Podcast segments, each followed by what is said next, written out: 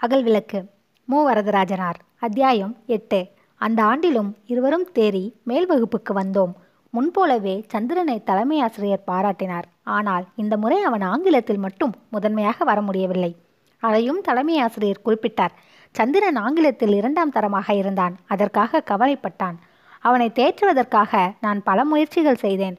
ஒரே ஒரு பாடத்தில் இன்னொரு பையன் முதன்மை பெற்றுவிட்டானே என்று கவலைப்படுகிறாயே. நான் எல்லா பாடத்திலும் நாற்பதும் நாற்பத்தைந்துமாக வாங்கியிருக்கிறேனே. என்னை பற்றி எண்ணிப்பார். நான் கவலைப்படுகிறேனா? போனால் போகட்டும் என்று விடு. இந்த ஆண்டில் முயற்சி செய். எஸ்எஸ்எல்சி தான் முக்கியம். அதில் எல்லா பாடத்திலும் முதன்மை பெற்றுவிட்டால் போதும். அதுதான் பெரிய சிறப்பு என்று சொல்லி பார்த்தேன். இருந்தாலும் சில நாட்கள் வரையில் ஒரு சிறு சோர்வுடன் இருந்தான். பள்ளிக்கூடம் திறந்த மூன்றாம் நாள் காலையில் சந்திரன் வீட்டில் அவனுடைய அப்பா சாமண்ணாவின் குரல் கேட்டது. உள்ளே எட்டி பார்த்தேன். சோர்ந்து வாடிய முகத்தோடு கற்பகமும் உட்கார்ந்திருந்தாள். வெளியே பின்வாங்கி வந்து நின்று கேட்டுக்கொண்டிருந்தேன் சாமண்ணா தம் அக்காவிடம் கற்பகத்தை பற்றி குறை சொல்லிக் கொண்டிருந்தான். நான் எவ்வளவோ சொன்னேன். அவளுடைய அம்மா எவ்வளவோ சொன்னாள். கேட்காமல் ஒரே பிடிவாதமாக அழு அழுது கொண்டிருந்தாள். அழுது அழுது முகமெல்லாம் வீங்கி போச்சு. பள்ளிக்கூடத்தில் கொண்டு போய் சேர்க்கிறேன் என்று சொன்ன பிறகுதான் சாப்பிட்டாள். இந்த வயதிலே இவ்வளவு பிடிவாதம் கூடாது. அதற்காகத்தான் பெண்களை படிக்க வைக்கக்கூடாது என்று பெரியவர்கள் சொன்னார்கள் என்றார். அத்தை குறுக்கிட்டு நாங்களெல்லாம் என்ன படித்தோம்? ஓர் எழுத்தும் தெரியாது கையெழுத்தும் போட மாட்டோம். உள்ளூரிலே பள்ளிக்கூடம் இருக்கிறது. அங்கே படித்தாய் முடித்தாய் கையெழுத்து போட கடிதம் எழுத ஒரு புத்தகம் படிக்க தெரிந்து கொண்டாய். அது போதாதா கற்பகம்? என்றார். மறுபடியும் சாமண்ணா இப்போதுதான் தெரியுது. அந்த அளவுக்கும் படிக்க வைத்திருக்க கூடாது. அதுவே என் தப்புதான். வீட்டிலே வாய்க்க சுவையாக சமையல் செய்ய கற்றுக்கொள்ளணும். பொருள்களை வீடு வாசலை சுத்தம் சுத்தமாக வைத்திருக்க கற்றுக்கொள்ளணும். அதுதான் முக்கியம். நீ படித்துவிட்டு என்ன செய்ய போகிறாய்? அதை சொல். நீ ஒன்பதாவது பத்தாவது படித்தால் மாப்பிள்ளை பிஏ எம்ஏ படித்தவனாக பார்க்கணும். அவன் தலையோ ஆகாசத்திலே பறக்கும். தாட் பூட் என்பான். நம் இனத்திலே நம் வட்டாரத்திலே அப்படி எவன் இருக்கிறான்? எங்களுக்கு அல்லவா தெரியும் இந்த தொல்லை எல்லாம்? எல்லாம் சொல்லி பார்த்து விட்டேன் அக்கா. நீ வேணுமானால் சொல். கேட்டால் கேட்கட்டும். கேட்காவிட்டால் நாளைக்கு கொண்டு போய் பள்ளிக்கூடத்தில் சேர்த்துவிட்டு போய்விடுவேன். இன்னென்றும் சொல்லிவிட்டேன். இந்த வருஷம் மட்டும்தான் படிக்க வைப்பேன். சந்திரன் எஸ்எஸ்எல்சி தேறிவிட்டானால் அப்புறம் இங்கே ஒரு குடும்பம் இருக்காது. நீயும் இங்கே படிக்க முடியாது. இந்த வருஷம் மட்டும் படித்துவிட்டு சந்திரனோடு வீட்டுக்கு வந்து விடணும் என்றார். சரிதானே அம்மா? என்று மகளை பார்த்து கேட்டார். அவளுடைய குரல் கேட்கவில்லை. ஒரு கால் தலை மட்டும் அசைத்திருப்பாள். சரி இருந்து போகட்டும். எனக்கும் ஒரு துணையாச்சு என்றார் அத்தை. என் உள்ளம் குளிர்ந்தது. வந்தது தெரியாமல் திரும்பி விட்டேன் மறுநாள் கற்பகம் பள்ளிக்கூடத்தில் சேர்க்கப்பட்டாள். பள்ளிக்கூடத்துக்கு புறப்பட்ட போது அவள் முகம் வாரியே இருந்தது. அங்கே சேர்ந்து பெயர் எழுதிவிட்டு திரும்பிய பிறகுதான் முகத்தில் மலர்ச்சி இருந்தது. மறுநாள் சாமண்ணா ஊருக்கு திரும்பி விட்டார். கற்பகம் அடிக்கடி எங்கள் வீட்டுக்கு வந்து என் தந்தை என் தங்கை மணிமேகலையோடு சேர்ந்து விளையாடி கொண்டும் பள்ளிக்கூடத்தை பற்றி பேசிக்கொண்டும் இருந்தாள். மணிமேகலையும் அவளும் ஒரே வகுப்பில் படித்தமையால் நெருங்கிய தொடர்பும் ஏற்பட்டது. ஆனால் சந்திரனும் நானும் என்றும் மாறாத அன்போடு பழகியது போல் அவர்களால் பழக முடியவில்லை. சில நாட்களில் ஒருவரோடு ஒருவர் பேசாமல் தனித்தனியே முன்னும் பின்னுமாக பள்ளிக்கூடத்துக்கு போனார்கள். பெண்களே இப்படித்தான் அடிக்கடி சண்டை போடுவார்கள் முறுக்கிக் கொள்வார்கள் என்றான் சந்திரன். அடுத்த மாதத்தில் வேலூரிலிருந்து என் அத்தையும் அத்தை மகள் கயற்கண்ணியும் மகன் திருமந்திரமும் வந்து எங்கள் வீட்டில் பத்து நாள் தங்கியிருந்தார்கள். அப்போது இன்னும் வேடிக்கையாக இருந்தது. சில நாள் என் தங்கை தனியே இருக்க கயற்கண்ணியும் கற்பகமும் ஒரு கட்சியாக இருந்தார்கள். மற்றும் சில நாள் மூன்று பேரும் சேர்ந்து எங்கள் வீட்டையே அமர்க்கலம் செய்தார்கள். அது கால் தேர்வின் நெருக்கமாக இருந்தபடியால் எனக்கு ஒரு வகையில் இடையூறாக இருந்தது. ஆனால் கற்பகத்தின் ஆடல் பாடல்களை பார்ப்பதற்கு ஒரு வாய்ப்பாகவும் இருக்கும் என்று பேசாமல் பொறுத்து கொண்டிருந்தேன். கற்பகம் இல்லாமல் என் தங்கையும் கயற்கனியும் மட்டும் சேர்ந்து விளையாடிய போது அவர்களை கடிந்துரைத்தேன். கயற்கனியின் குரல்தான் வீட்டையே தூக்கி கொண்டு போகுது. அப்பப்பா படிக்கவே விடமாட்டேன் என்கிறாள் என்று அவள் மேல் குறை சொல்வேன். கற்பகம் வந்து அவர்களுடைய ஆட்டத்தில் கலந்து கொண்ட பிறகு எவ்வளவு ஆரவாரம் கேட்டாலும் வாய் திறக்காமல் பொறுமையாக இருப்பேன். என்னுடைய போக்கு எனக்கே வேடிக்கையாக இருந்தது. அந்த பெண்கள் என்னை பற்றி என்ன பேசிக்கொண்டார்களோ தெரியவில்லை. இவ்வளவு மகிழ்ச்சியான கூட்டமும் ஆட்டமும் இருந்தபடியால் அத்தை மகள் கயற்கண்ணி இங்கேயே தங்கியிருக்க வேண்டும் என்று ஆசைப்பட்டாள். அத்தையோடு ஊருக்கு போக மாட்டேன் என்றும் சொன்னாள். இங்கேயே இருந்து படிக்க விரும்புவதாகவும் சொன்னாள். அத்தை வற்புறுத்தி அழைத்து கொண்டு போனதை கண்டு என் மகம் மிக வழிந்தது இந்த வருஷம் ஊரிலே படித்து பரீட்சையில் தேறிவிட அடுத்த வருஷம் அப்பாவுக்கு சொல்லி இங்கே கொண்டு வந்து சேர்க்க சொல்வேன் என்ற ஆறுதல் கூறி அத்தை அவளை அழைத்து சென்றார். என்னுடைய நல்ல காலம் அவள் அந்த ஆண்டில் முழு தேர்வில் தேர்ச்சி பெறவில்லை. அதனால் இங்கே வந்து படிக்கும் முயற்சிக்கு இடமில்லாமல் போயிற்று. பள்ளிக்கூட படிப்பு போய் சமையலறை பயிற்சி அவளிடம் உரிமையோடு வந்து சேர்ந்தது. கற்பகம் சந்திரனைப் போல் அவ்வளவு நுட்பமான அறிவுடையவள் அல்ல. அதனால் எந்த பாடத்திலும் முதன்மையாக வரவில்லை. ஆனால் செய்வன திருந்த செய்யும் பழக்கம் அவளிடம் இருந்தது.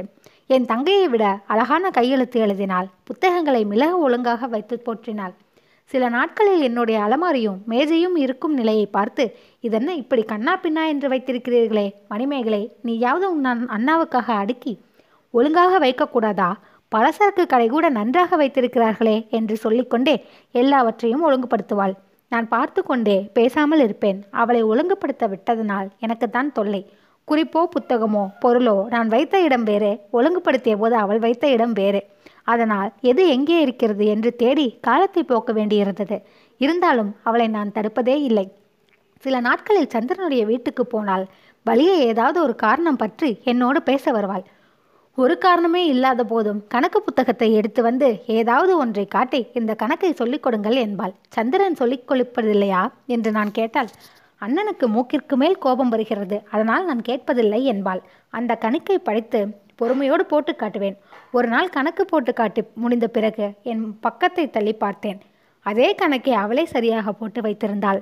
அதை நான் கண்டு கொண்டதால் அதெல்லாம் நீங்கள் ஏன் பார்க்கிறீர்கள்? என்றாள். வேறு சுருக்கமான வழி இருக்கிறதா என்று தெரிந்து கொள்வதற்காக உங்களைப் போல சொன்னேன் என்று பொய்யான காரணத்தை சொன்னாள். அரைத்தேர்வு நெருக்கத்தில் நானும் சந்திரனும் மும்முரமாக படிக்கத் தொடங்கினோம். விளையாட்டையும் பொழுதுபோக்கையும் குறைத்து கொண்டோம். வீட்டில் கற்பகத்தின் ஆறாவாரம் கேட்டாலும் முன்போல் பொறுத்திருக்காமல் கடிந்து பேசத் தொடங்கினேன். அவளும் தேர்வு நெருக்கத்தை உணர்ந்து கொண்டாள். முன்போல் ஆறாவாரம் செய்யாமல் அமைதியாக வந்து போனாள். அரைத்தேர்வில் இருவரும் நன்றாக எழுதினோம். சந்திரன் வரலாறு தவிர மற்ற பாடங்களில் முதன்மையான எண்கள் பெற்றிருந்தான். வரலாற்று ஆசிரியர் வேண்டுமென்றே கெடுத்தாக சொல்லி அவனே மனதை தேற்றிக் கொண்டான். ஆனால் ஆசிரியர் ஒருவர் மட்டும் வரலாற்றில் எண்கள் குறைந்து போனதை பற்றி கவலைப்படாதே. கணக்கில் வல்லவர்களாக இருப்பவர்களுக்கு அந்த குறை இருப்பதுண்டு. கணக்குக்கும் வரலாற்றுக்கும் உறவு இல்லை என்றார். எனக்கு யாரும் இப்படி தேர்தல் கூற வேண்டிய தேவையே இல்லை. நான் எதிலையுமே ஐம்பதுக்கு மேல் எண்கள் வாங்கவில்லை என்றால் முதன்மையை பற்றி பேச்சு ஏது? மிகுதியாக பாடுபட்டு படித்த காரணமோ என்னவோ தெரியவில்லை. முந்தைய ஆண்டு வராமல் விலகியிருந்த சிறங்கு இந்த ஆண்டில் தை பிறந்ததும் என்னிடம் குடிபுகுந்தது. ஆனால் நல்ல காலம் அது முன்போல் யானை சிறங்காக வராமல் நமட்ட சிறங்காக வந்தது. அதுவும் ஒரு வகையில் பொறுக்க முடியாததாக இருந்தது. இப்போது போல் நல்ல ஊசி மருந்துகள் அப்போது அதற்கு கிடைக்கவில்லை. ஆகவே மேற்பூச்சையே நம்பி இருக்க வேண்டியிருந்தது. இரவு பகலும் நடக்கும் போதும் உட்காதும் போதும் சொரிந்து கொண்டே இருக்க நேர்ந்தது. வீடு வகுப்பு தெரு என்ற வேறுபாடு அதற்கு இல்லை. நன்றாக ஆழ்ந்து படிக்கும் போதும் கை சொறிவதில் ஈடுபட்டிருக்கும். எழுதும் போதும் இடக்கை அந்த வே சேவையில் ஈடுபடும். சில சமயங்களில் வழக்கை எழுதுவதை விட்டு அதில் ஈடுபடும். எங்கே இருக்கிறோம்? எதிரில் இருப்பவர் யார் என்ற எண்ணமே இல்லாமல் அதில் ஈடுபடும். மற்ற பிள்ளைகள் என்னை எள்ளி நகையாடினார்கள். மற்றவர்களை பற்றி கவலைப்படாமல் என் நண்பன் சந்திரனே சொஞ்சரி சொஞ்சரி என்று என்னை எள்ளி பேசத் தொடங்கினான். எனக்கு அது வருத்தமாகவே இருந்தது.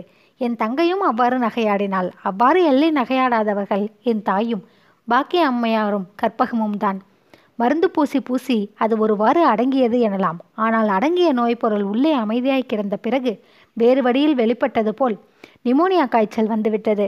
இருபது நாள் படுக்கையில் கிடந்து வருந்தினேன். அம்மாவும் அப்பாவும் தவிர வேறு யாரும் என்னை அணுகவில்லை.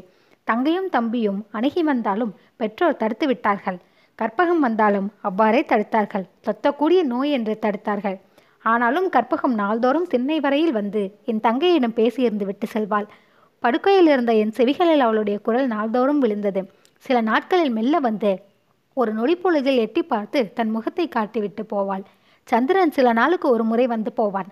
பாக்கியம்மா மட்டும் காலை மாலை இருவேளையும் தவறாமல் வந்து எதிரே உட்கார்ந்து அம்மாவிடம் பேசிவிட்டு தம்பி கஞ்சி சாப்பிட்டுதா? இரவு தூங்கினதா? என்று அன்போடு கேட்டுவிட்டு போவார். அப்போதுதான் அந்த அம்மாவின் உண்மையான அன்பு எனக்கு புலப்பட்டது.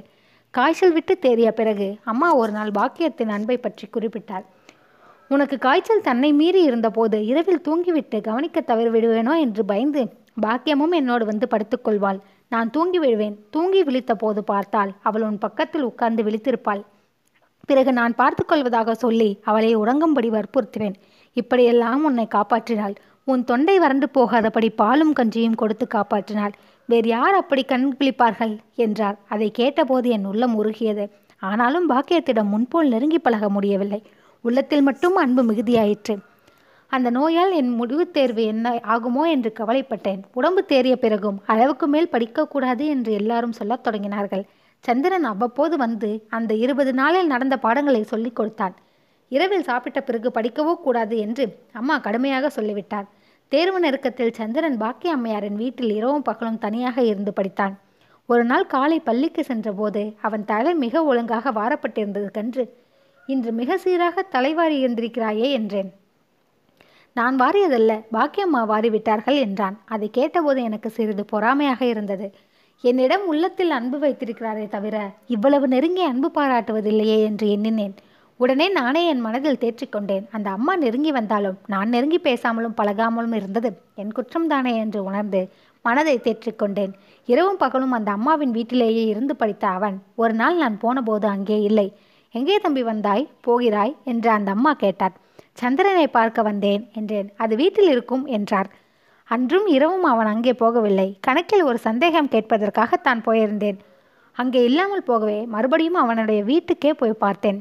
பாக்கியம்மா வீட்டுக்கு போய் பார்த்துவிட்டு வந்தேன். ஏன் அங்கே போகவில்லை? என்று கேட்டேன். எனக்கு அங்கே இருந்து படிப்பதை விட இங்கிருந்து படிப்பதே நன்றாக இருக்கிறது என்றான். அவனுடைய முகமும் வாட்டமாக இருந்தது.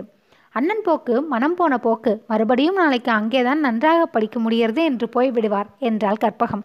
ச்சே உன்னை யார் குறுக்கே பேச சொன்னார்கள்? என்று சந்திரன் எரிச்சலோடு வடிந்து கூறினான். அதை கேட்டவுடன் நான் காரணம் வேறே இருக்க வேண்டும் என்று உணர்ந்தேன். பாக்கியம்மா வீட்டில் சந்திரனுக்கும் அந்த அம்மாவுக்கும் அல்லது சந்திரனுக்கும் அந்த அம்மாவின் தம்பிக்கும் ஏதோ கசப்பு ஏற்பட்டிருக்க வேண்டும் என்று எண்ணினேன். ஆனால் என்ன காரணம் என்று அவனை கேட்கவில்லை. எரிச்சலோடு பேசுவதால் இப்போது கேட்கக்கூடாது. நாளை மறுநாள் அவனே சொல்லட்டும் என்று என் கணக்கு சந்தேகத்தை தீர்த்து கொண்டு வந்துவிட்டேன். அதன் பிறகு நானும் அவனும் முனைந்து படித்து கொண்டிருந்தோம். சில நாட்களில் பள்ளிக்கூடம் போவதும் நின்றது. அப்போதும் அவன் பாக்கியம் வீட்டுக்கு போனதை நான் பார்த்ததில்லை. அந்த அம்மாவும் அதை பற்றி யாரிடமும் குறிப்பிடவில்லை. தேர்வு நெருக்கடியால் நானும் அந்த அம்மாவின் வீட்டுக்கு போகவில்லை. அவர் மட்டும் எங்கள் வீட்டுக்கு சந்திரன் வீட்டுக்கும் வந்து போய் கொண்டிருந்தார். நன்றாக படிக்க வேண்டும் என்ற ஆர்வம் எனக்கு நிறைய இருந்தது. ஆனால் படிக்க உடம்பு இடம் தரவில்லை. சோர்வு மிகுதியாக இருந்தது. மறுபடியும் காய்ச்சல் வராமல் பார்த்து கொள்ள வேண்டும் என்று அம்மாவும் அப்பாவும் விழிப்பாக இருந்தார்கள். காலையில் இயலாதபடி தடுத்தார்கள். அதற்கு நேர்மாறாக சந்திரன் முன்போல் படிக்கவில்லை என்று அத்தை குறை சொன்னார். அவனும் அடிக்கடி சோர்ந்து போவதாகவும் போன ஆண்டில் படித்த அளவும் இந்த ஆண்டில் படிக்கவில்லை என்றும் குணமும் முன்போல் இல்லை என்றும் தாம் கண்டித்து அறிவுரை செய்வதால் தம்மோடு முன்போல் பேசுவதில்லை என்றும் அம்மாவிடம் சொல்லி வருந்தினார். அப்படித்தான் இருப்பார்கள் சின்ன பிள்ளைகள். தவிர படிப்பு பொல்லாதது பெரிய சுமையாக இருக்கும். அதனால் சரியாக பேசவும் மனம் இருக்காது என்று அம்மா தேற்றி அனுப்பினார். தேர்வும் வந்தது. இருவரும் எழுதினோம். சந்திரன் இருக்கும் முந்தைய ஆடிகளில் வெற்றி கழிப்போடு இருந்தது போல் இல்லை. சோர்வோடு வாண்டி இருந்தான். என் நிலைமை எனக்கே நம்பிக்கை இல்லாமல் இருந்தது. எப்போதும் கடிந்து பேசும் அப்பாவே அதை பற்றி கவலைப்படாமல். என் பையன் தேர்வில் தவறிவிட்டாலும் கவலை இல்லை. உடம்புதான் முக்கியம். சுவர் வைத்துத்தானே சித்திரம் எழுத முடியும் என்று சொல்லிக்கொண்டே இருந்தார். அந்த ஆண்டில் உங்கள் ஊர் பங்குனி திருவிழா எஸ்எஸ்எல்சி தேர்வு முடிந்த பிறகுதான் வந்தது. அதனால் கவலை இல்லாமல் முழு நேரமும் திருவிழா பார்த்து அனுபவித்திருக்கலாம். ஆனால் அதுதான் இல்லை. திருவிழா அந்த ஆண்டில் மிக சிறப்பாக இருந்தது என்று சொல்லிக் கொண்டார்கள். புலிவேடம் கரிவேடம் சாமியார் வேடம் குரத்தி வேடம் என்று இப்படி பலர் பல வேடங்கள் போட்டுக்கொண்டு வேடிக்கை செய்தார்கள். ஆண்பூதமும் பெண்பூதமும் ஆடிய ஆட்டங்கள் நன்றாக இருந்தன. எல்லாவற்றையும் விட பூக்கடைக்காரர்கள் சேர்ந்து நடத்திய வான வேடிக்கை கண்கொள்ளா காட்சியாக இருந்தது. பாலஜாவிலிருந்து செவிடர்களின் காதுகளிலும் வானவெடிகள் கேட்டிருக்கும். பாம்புகள் போலவும் பூமாரி போலவும் வகை வகையான மத்தாப்பு ஒளியோடு வெடித்த வெடிகளுக்கு கணக்கில்லை. வானவேடிக்கை மட்டும் இரண்டாயிரம் ரூபாய் வரையில் செலவாயிருக்கும். என்றும் அதுபோல எந்த ஆண்டிலும் நடந்ததில்லை என்றும் எல்லோரும் பேசிக்கொண்டார்கள் திருவிழாவின் பத்தாம் நாள் இரவு ஒரு மணி வரையில் வானம் வெடித்தபடியே இருந்தது. ஊரே அதிர்ந்து போயிற்று. வானலகம் மண்ணுலகத்தோடு சேர்ந்து கூத்தாடுவது போல் இருந்தது. அந்த ஒளியும் ஒளியும் என் தம்பி கடைசி வரையில் கண்விழித்திருந்து ஒவ்வொரு வெடிக்கும் எழுந்து எழுந்து துள்ளி குதித்தான். என் தங்கையும் கற்பகமும் முந்தைய ஆண்டில் மகிழ்ந்தது போலவே பார்த்து மகிழ்ந்தார்கள். அத்தை அம்மா பாக்கியம் எல்லாரும் எங்கள் வீட்டின் திண்ணையை அடுத்து உட்கார்ந்தபடியே பார்த்து கழித்தார்கள். பாக்கியத்தின் தந்தையும் தம்பியும் அவர்கள் வீட்டு திண்ணை மேல் படுத்திருந்தார்கள். எங்கள் அப்பா எங்கள் திண்ணையில் படுத்து விட்டார் சந்திரனும் நானும் படுக்காமல் உட்கார்ந்தபடியே நெடுநேரம் பார்த்திருந்தோம். ஆனால் முந்தைய ஆண்டில் இருந்தது போன்ற மகிழ்ச்சி எங்களுக்கு இல்லை. மூன்றாம் ஆண்டில் அவன் வந்த புதுமையில் இங்கும் அங்கும் பரபரப்பாக சென்று திருவிழாவை பார்த்தோம். இந்த ஆண்டில் தேர்வு முடிந்த பிறகும் படிப்பு சுமை இல்லாத நிலையிலும் எங்கள் மனம் அதில் அவ்வளவாக ஈடுபடவில்லை. நான்கு பேருக்கு இடையில் நாங்களும் கண் விழித்திருந்தோம். சந்திரனுக்கு அடிக்கடி கொட்டாவி வந்தது. எனக்கு உறக்கமே வந்துவிட்டது. காரணம் நோயினால் என் உடம்பு அவ்வளவு சோர்ந்து போயிற்று. அவனுக்கு மகிழ்ச்சி இல்லாத காரணம் தேர்வில் நன்றாக எழுதாத குறையாக இருக்கலாம் என்று எண்ணினேன். அதையும் அவன் என்னிடம் வாய்விட்டு சொல்லவில்லை.